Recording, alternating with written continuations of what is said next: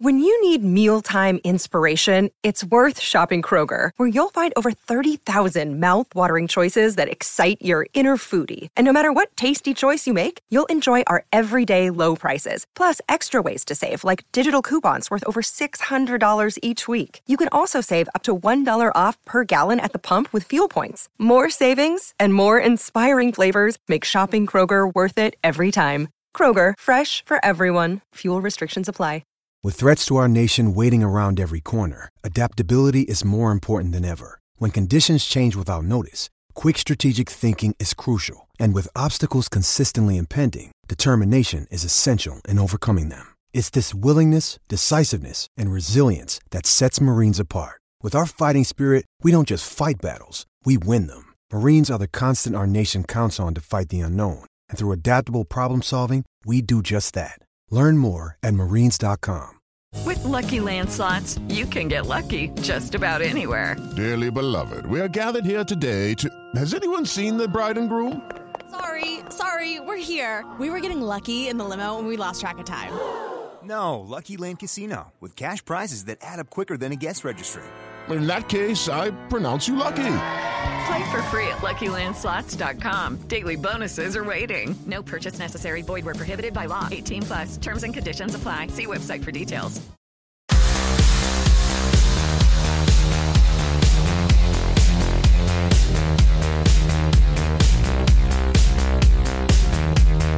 Hello and welcome to episode 57 of Gossip Column. Yes, the show which discusses who is going where in association with Loserpool. As you should know the drill by now, 10 minutes of your time is all I need. In return, you get a big plate of juicy transfer gossip to start your morning. And once again, it's something from the specials board this morning because we're going to be focusing on some clubs. Not necessarily the transfers, but the clubs and what they need to do this summer to kick them on for next season. And where should we start this morning on episode 57? Let's start at Stamford Bridge and I think hopefully by the time you listen to this episode, Frank Lampard should finally be Chelsea manager because I'm absolutely sick of talking about whether he's going to be Chelsea manager or not. Frank Lampard of Frank Lampard's Derby County should hopefully be Frank Lampard of Frank Lampard's Chelsea. I mean, negotiations would have to go incredibly wrong for him not to be Chelsea manager by the time you listen to this. With that out of the way, let's focus on what he and Chelsea can do next season. So, Frank, no transfers as things stand. Obviously, he's got Pulisic as a new player, Kovacevic as a new a new permanent signing. So a little bit laboured, but um, you can't get anyone else in. Now, this might be something of a free hit for Frank, and it almost gives him not a get out jail free card, but a sort of a season's grace. You know, as long as they don't finish like 12th or 14th, then I think whatever he does next season, he'll be in the job the season after.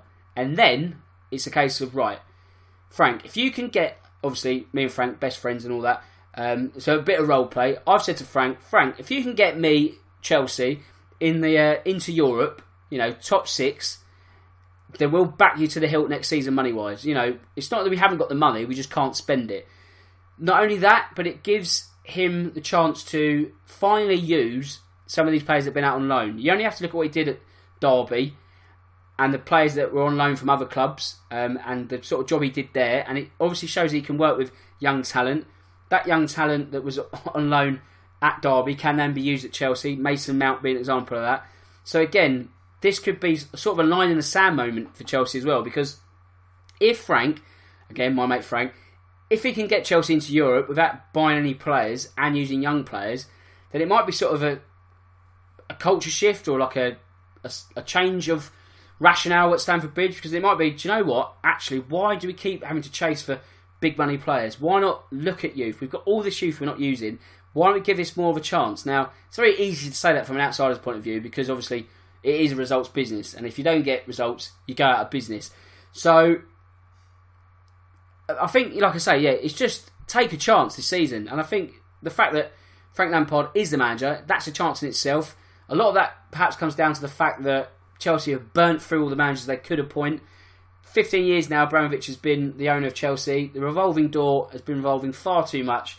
And you look down the list of names, and there's not really many obvious candidates that could take the Chelsea job that are left or would want to take it. Or, you know, you get names like Laurent Blanc, who's not been a manager for like three seasons. You think, why on earth, like, would you put him out of the wilderness to be Chelsea boss. It's like it's like getting David O'Leary as Chelsea manager or Alan Curbishley. Like, you know, you get the idea though. So just the, the fact that it's almost written the stars of Frank, and I think he almost can't fail, which is like I say, the perfect grounding for him. And it just gives him a launch pad, and you know there might be a success. You don't know.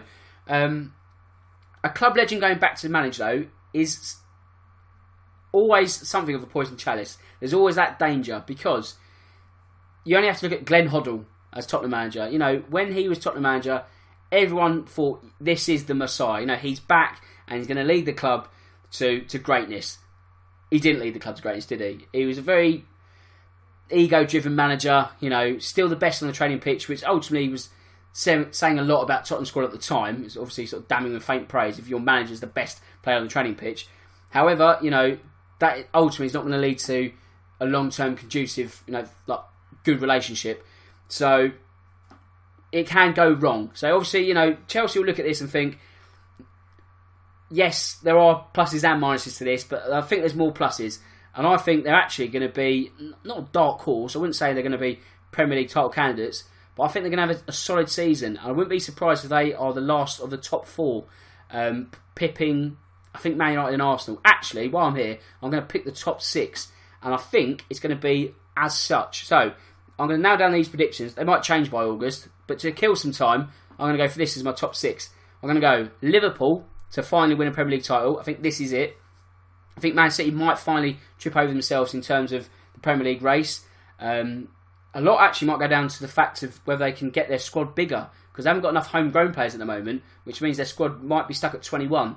And when you've trying to win a third Premier League title in a row, obviously you've got great players that won you two in a row, but then you're sort of thinking, how can we rejuvenate? You know, how can we make the, the evolution rather than the revolution, all that. So that could be their tripping up this season. Not only that, they still want a Champions League desperately, don't they?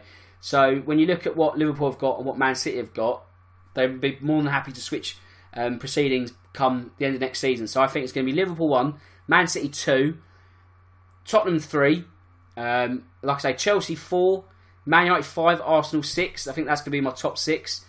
And uh, that's the top 6 covered. Now let's talk about where should we go? Newcastle. I think they might be getting relegated this season. Not only have they lost their manager, but I think by the time you've listened to this, Ayoze Perez might have gone to Leicester. So obviously, if he hasn't, just fast forward this bit. But if he does, that's not good news for Newcastle because he hit a real purple patch at the end of last season.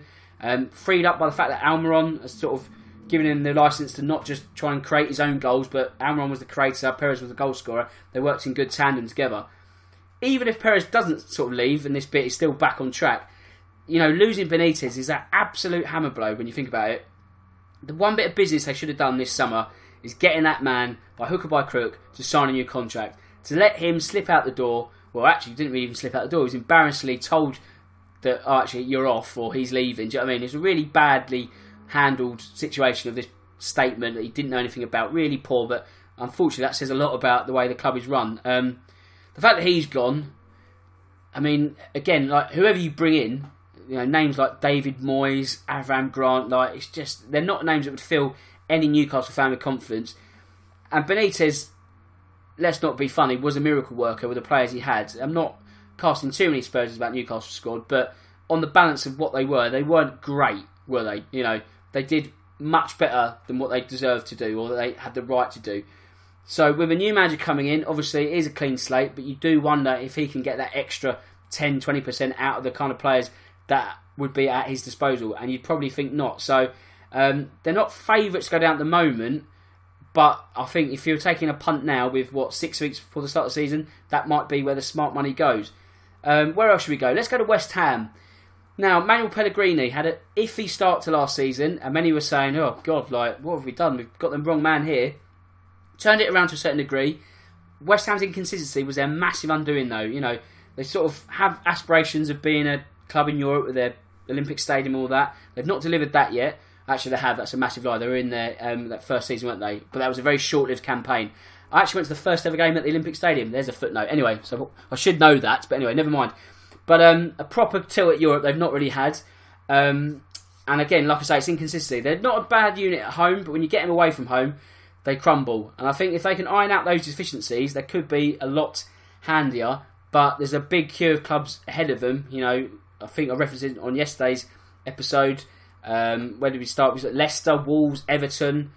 Um, you can even put Watford in the mix above them. So I think West Ham are going to be sort of doing well to get in the top half again. But again, second season, all that. Pellegrini can build on what he's got, but I just you look at West Ham's team, you think if they sell Arnautovic to this unnamed Chinese club, then they're not going to get any better. And I think European football might be just a mere pipe dream. And that wraps up things for today. So it just leaves me to say that my name's Dan Tracy. This is the Real Football Cast in association with Loserpool. And until next time, goodbye.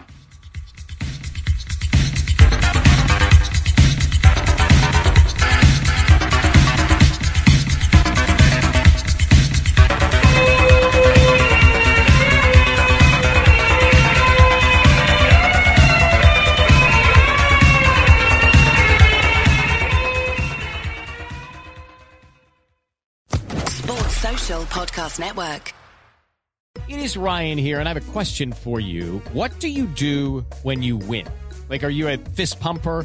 A woohooer, a hand clapper, a high fiver. I kind of like the high five, but if you want to hone in on those winning moves, check out Chumba Casino. At ChumbaCasino.com, choose from hundreds of social casino style games for your chance to redeem serious cash prizes. There are new game releases weekly, plus free daily bonuses. So don't wait. Start having the most fun ever at ChumbaCasino.com. No purchase necessary. Group. Void were prohibited by law. See terms and conditions. 18 plus.